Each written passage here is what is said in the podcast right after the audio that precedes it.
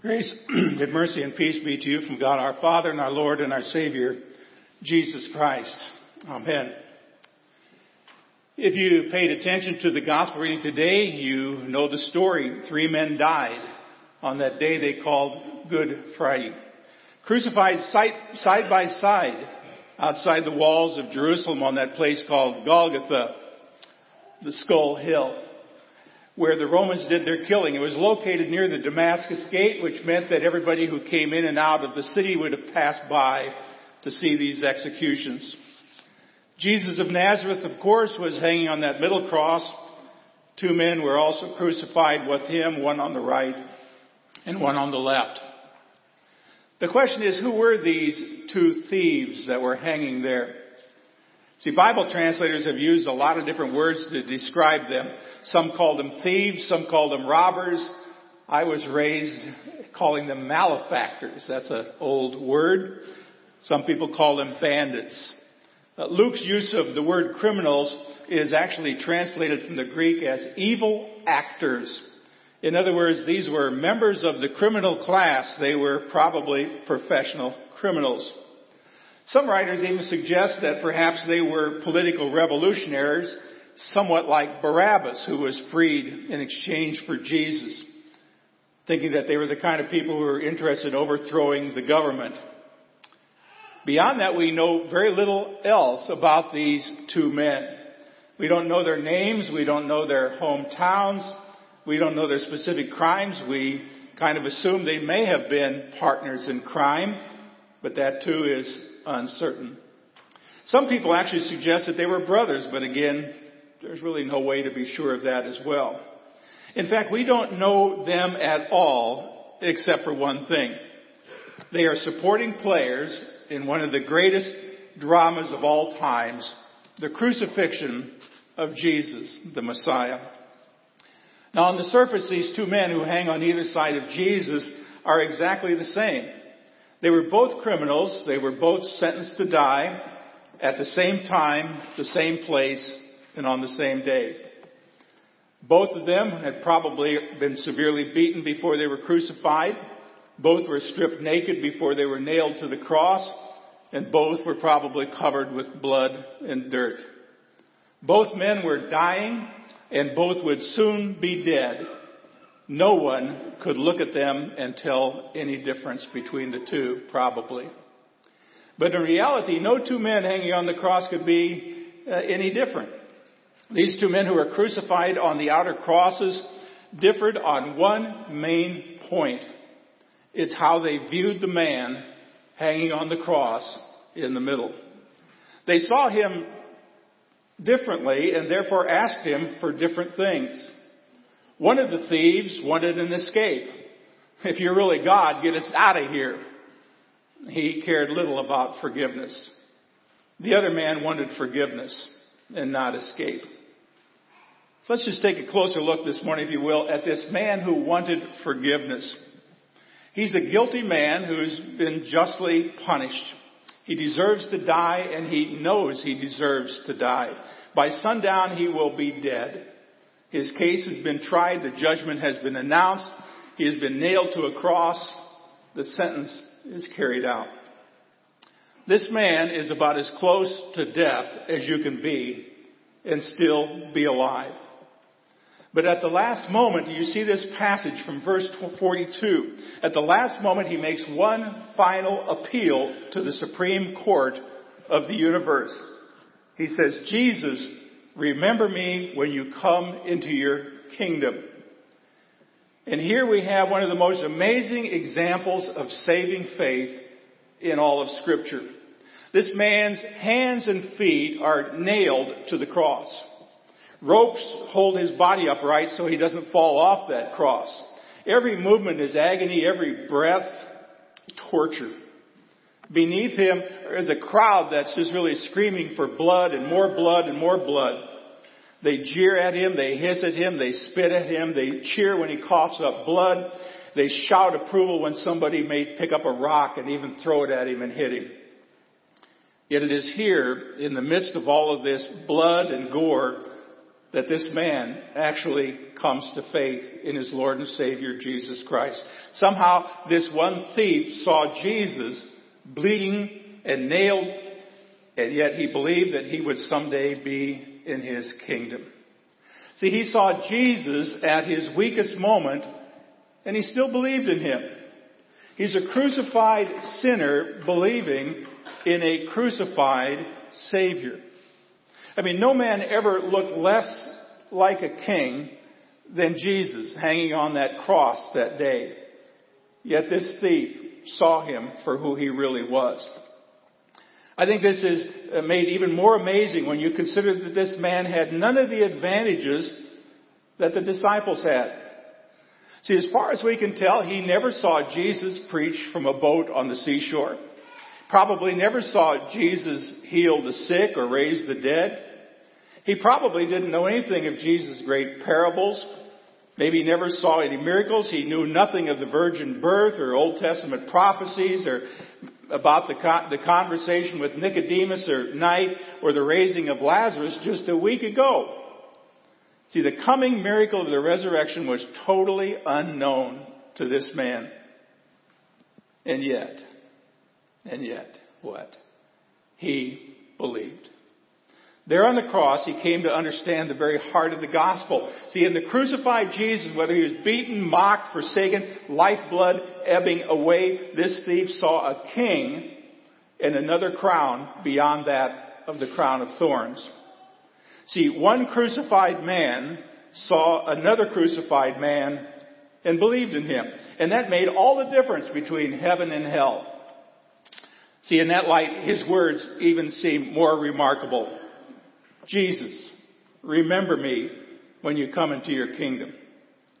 See, by saying that, he didn't mean, uh, remember my name, Jesus. Uh, he wasn't saying, erect a monument to me someday, Jesus, in my memory. He simply said, at the end of this world, when our breath is gone, make a place for me in your kingdom. It's a rather modest prayer, isn't it? He knows he's probably asking for something that he doesn't really deserve. But here is a crucified sinner praying to a crucified Savior. I mean, he has faith in the person of Christ. Jesus, he calls him. He has faith in the power of Christ to even remember him. He has faith also in the power of Christ and the mercy of Christ, and he has faith in the kingdom of Christ. All of those things and while his prayer is rather unusual when you think about it, it reminds us that God judges the sincerity of our hearts and not the accuracy of our words that we sometimes stumble as we pray. See, when you go to a doctor, uh, you don't usually know exactly what medicine you need. You just go to the right doctor and he'll make sure that you get the right medicine. Likewise, this poor dying thief didn't know all the right words. He hadn't been to any class where he could take Luther's small catechism and study it. He wasn't even Lutheran, as far as we know. That's kind of a joke, but. Um, but what he said that day was good enough because he said it to the right person. When he said, Jesus, remember me, he didn't know all that he was asking for, but guess what? Before sundown, he received far more than he expected. See, the thief on the cross was dying for his sins. It was a guilty man, justly punished. He cried out to Jesus, and at the very last second, he was saved. Now the question is, how do we know that he was saved? Well, simply, did you hear what Jesus said to him in verse 43? He said, Truly I say to you, today you will be with me in paradise. See, Jesus answers his request by giving him a promise that's really got three parts to it. One of them is immediate salvation. Did you see that word today? He says, today you will be with me in paradise. Jesus put it first for emphasis in that sentence. I mean, this day, this day that you are crucified, this is the day I'm talking about. And, and guess what? Wherever paradise is, Jesus said, that's where you're going to be this day, immediately. The second thing is the personal salvation. He said, today you're going to be where? With me. With me. It means to be with me in a very personal way. It's not like, I'm going to be over there and you're going to be over here. It's you and me side by side together. It means to be in the personal presence of another person. Wherever Jesus was going, the thief would be right by his side.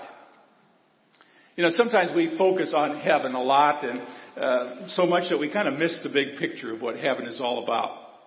We sometimes wonder what our loved ones are doing up there in heaven this morning as we sit in church in Nixa, Missouri. But you know, even in our best moments, the scripture says we see through a glass darkly. We know so little of what life is like on the other side, but this much is true, friends. Heaven is where Jesus is, and to be with Him is to be in heaven. See, the glory of heaven is not the streets of gold, it's not the gates of pearl, it's not the rivers of life, it's not even a whole bunch of angels flying around in the air. The glory of heaven is Jesus. Heaven is wherever Jesus is, and when we finally get to where Jesus is, we're going to be home for eternity. But there's a third part here, and that's this heavenly salvation. You know, paradise is an interesting word. You know, verily, verily, I say unto you, today you will be with me in paradise. Now, paradise is a crucial word. Now, scholars tell us that it was originally referred to as the walled garden of Persian kings. And when a king wanted to honor somebody who was visiting, he would take him out into his beautiful garden in the cool of the day to kind of show off. Now, paradise was used in the Greek Old Testament to refer, of course, to the Garden of Eden. That was the paradise. And in Revelation 2 verse 7, that same word is used again, and there it actually refers to what? Heaven. Heaven as we know it. Is a place of beauty, it's a place of openness, it's a place of inexpressible blessedness. How about you? Are you ready to get there? like even before the service is over today? That's what I say. Man, I, I, if Jesus came to take me home today, there'd be two blessings. One is I'd be in heaven, and second, you wouldn't have to listen to the second part of the sermon. but you're going to have to anyway. Now, if we take those three promises you see on the screen together, we can see what a remarkable thing Jesus is saying here. He's promising that this thief who probably lived his entire life in crime, will, upon his death, immediately be transferred into heaven where he will be in the eternal presence of his Savior, Jesus, the Messiah. I think it's a whole lot more than the thief realized he was asking for. See, in the morning, this guy's in prison. At noon, he's nailed on a cross. By sundown, he's in paradise. Out of a life of sin and shame, he passes immediately into the presence of his Savior. Now, from this, I, I, you know, as I went through this story and kept looking at this over and over again, I, I just find great comfort, particularly as I have had to bid farewell to loved ones who died in the Lord. Or the many times that I have helped and led services at a funeral. See, at the very moment a believer dies, they pass immediately, that's that word today, into the per- personal presence of Jesus. I've often said in a funeral that a, a believer never really dies. They just take their last breath here on earth. And that next breath is taken in heaven. See, this is what Paul meant when he said that to be absent from the body is to be what? Present with Jesus Christ. I mean, heaven begins the moment we cross that narrow divide between this world and the next. Doesn't, you know, today doesn't mean 50 years from today or 150 years from today or 5,000 years from today. It means today. Because Jesus said so. See, this man, this thief, this professional criminal, if you will, this man, if he showed up at this congregation, uh, might make a few people a little uneasy. If he moved into your neighborhood, you might consider moving somewhere else. But this man went directly from the cross to paradise. Now from this, I want to share with you three lessons of hope and encouragement for today. Here's lesson number one. It is never too late to turn to Jesus. Now, sometimes, and I've heard this in my ministry at prison, Doc, yeah, I know what you're telling me, but it's too late for me. I've lived an entire life of crime and I'm sentenced to death. I'm too old to try that. I've heard that one before too. See, sometimes it's true on a physical level. I mean, I can vouch for you that as you get older, there's some things you just plain simple don't do anymore. Uh, you will not see me cartwheel down the aisle, for example, after the service today. Not that I ever could. But so no one can ever say that about turning to Jesus. It's never too late. If there is life and breath and your heart is still beating, the invitation from Jesus still stands. I mean, can someone be saved at the last second? Well, God, because of God's amazing grace, how else can you answer that question but say, yes, absolutely yes. See, those of us who are praying today for loved ones should take great hope in a story like this. I don't know if you have people in your acquaintance that basically have kept Jesus at arm length most of their lives. They really want nothing to do with him. See, sometimes we look at people like that and they're just so stubborn and so cranky and so adamant about not wanting to hear anything about Jesus that we just finally kind of say, I guess they're just too far gone. They're never going to come to Jesus. So what do we do sometimes? We just get discouraged and we stop praying for them. But friends, if this story teaches us anything, no one, no one is ever too gone. It's true, this guy waited to the last second, but it's also true that in the last second, he was saved. Don't ever give up on people you love. I've got a brother. Pray for him all the time. Asks a lot of questions, but isn't interested in taking the next step.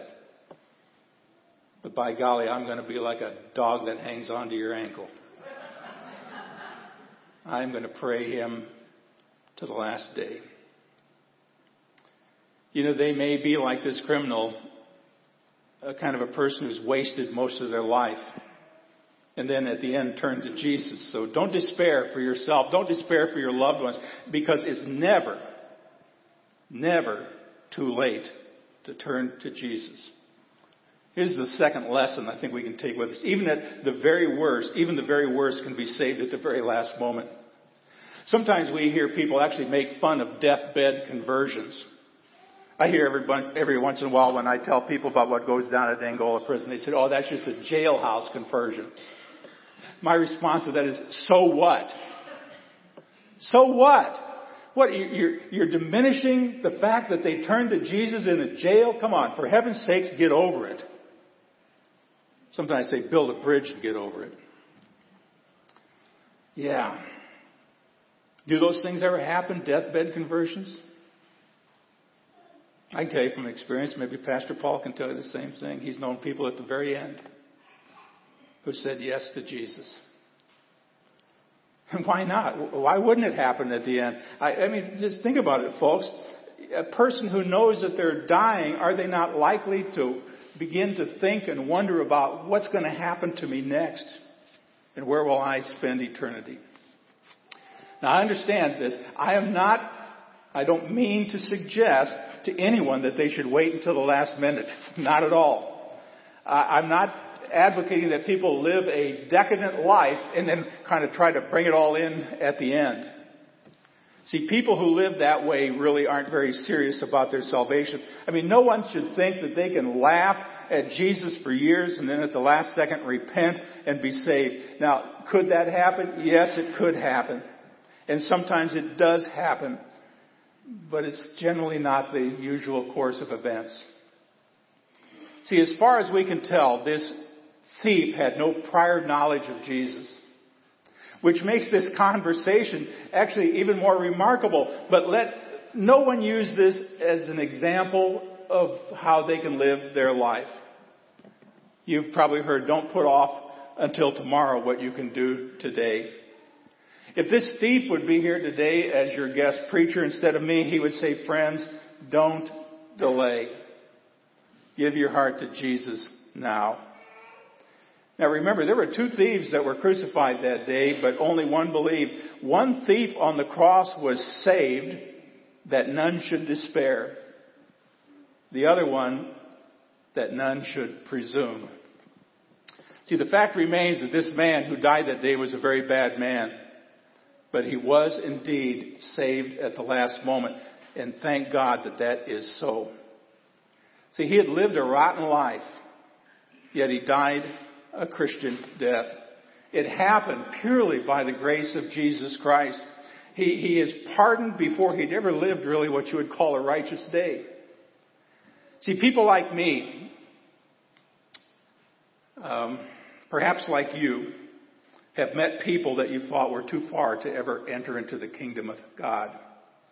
I mean, some people that I've met, maybe people you've met, are so enslaved by their habits that they despair of ever being set free. I mean, many people would do anything to be forgiven, but they think that forgiveness for them is impossible. So let me put this matter plainly to anyone who may be in that situation today. Friends, it doesn't matter where you've been sleeping or who you've been sleeping with. It doesn't matter what or how much you've been drinking. It doesn't matter who you've been hanging out with. It doesn't matter what sins you've committed. It doesn't matter even if you broke all Ten Commandments on the way to church this morning. I'm just saying it just doesn't matter because you can be saved right now. If this man can be saved, I suggest to you anybody can be saved. If there's hope for him, there's hope for you. There's hope for everyone. If he can make it to heaven, so can you. So can other people. If Jesus would take him, he'll take you. He'd even take a pastor. Here's lesson number three. God has made salvation so simple that anyone can be saved. I mean, consider what we have in this story. Salvation, this is going to kind of knock a few Lutherans sideways, but salvation was independent of the sacraments. And by that, just this guy was never baptized. I mean, hold it. How, how, how, he wasn't baptized. Did you listen to the Old Testament or the uh, reading today from Acts? The jailer at Philippi. What must I do to be saved? Well, what, what, what was the answer? Well, you have to sign up for pastor's class, uh, and you got to get your kids in Sunday school, and then we'll take you in a, like a. Then we'll we'll give you the right hand of fellowship and the left hand of envelopes. Uh, you know that's what we're going to do for you. No, this guy was never baptized, and for heaven's sake, he never came to the altar and received Holy Communion. You know, salvation was also just completely independent of the church. Never went to church, never walked the aisle, never raised his hand in a worship service, never attended membership or confirmation. But he made it to heaven. And salvation was independent of good works. I mean, he could not lift a hand to the Savior because they were nailed to the cross. He couldn't walk and do great things for Jesus because his feet were nailed to the cross. He could not give his money if he even had any. For this man, there was no way in except for what? The grace and mercy of God.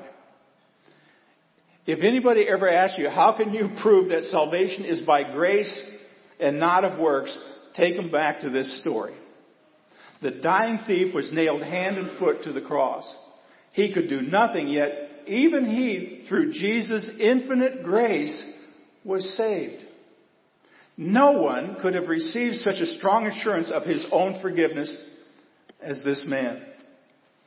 You see, in one transforming moment, a man who perhaps was not fit to live on earth was immediately made fit to live in heaven. And friends, I take my stand with that man. I claim the same as he does by the very mercy and the grace of God worked in me. So we all get to heaven the same way. It's by the grace and mercy of God. End by telling you a short little story. It was about 200 years ago. A man by the name of William Cowper wrote a very famous hymn. It's called There is a Fountain Filled with Blood. You'll see the words on the screen here. It actually includes a verse about this dying thief, and to my knowledge, this is the only hymn that really mentions this man particularly. There is a fountain filled with blood, drawn from Emmanuel's veins, and sinners plunge beneath that flood lose all their guilty stains. This dying thief rejoiced to see that fountain in his day, and there may I, as vile as he, wash all my sins away. Friends, all God wants from us and all that he will accept is simple faith in his son Jesus. When we place our faith in the Lord Jesus Christ in that very moment, we are saved. And when we leave this earth someday, that day we will be with him in paradise. Let's pray. Heavenly Father, we thank you so much for the wonderful gift of salvation that you have worked through your Son, Jesus Christ. We thank you for calling us into your family. We give you thanks for calling us into our family, most of us many years ago. Some of us just a few years ago. The time sometimes really doesn't make much difference. The fact is, you called, the Spirit moved us, and we're, we're in your family. Encourage us to continue to pray for those people that are in our lives that still don't know you. Use us to bring that saving message of the gospel to them and to continue to pray. We praise you. We honor you. We give you thanks. In Jesus' name, amen.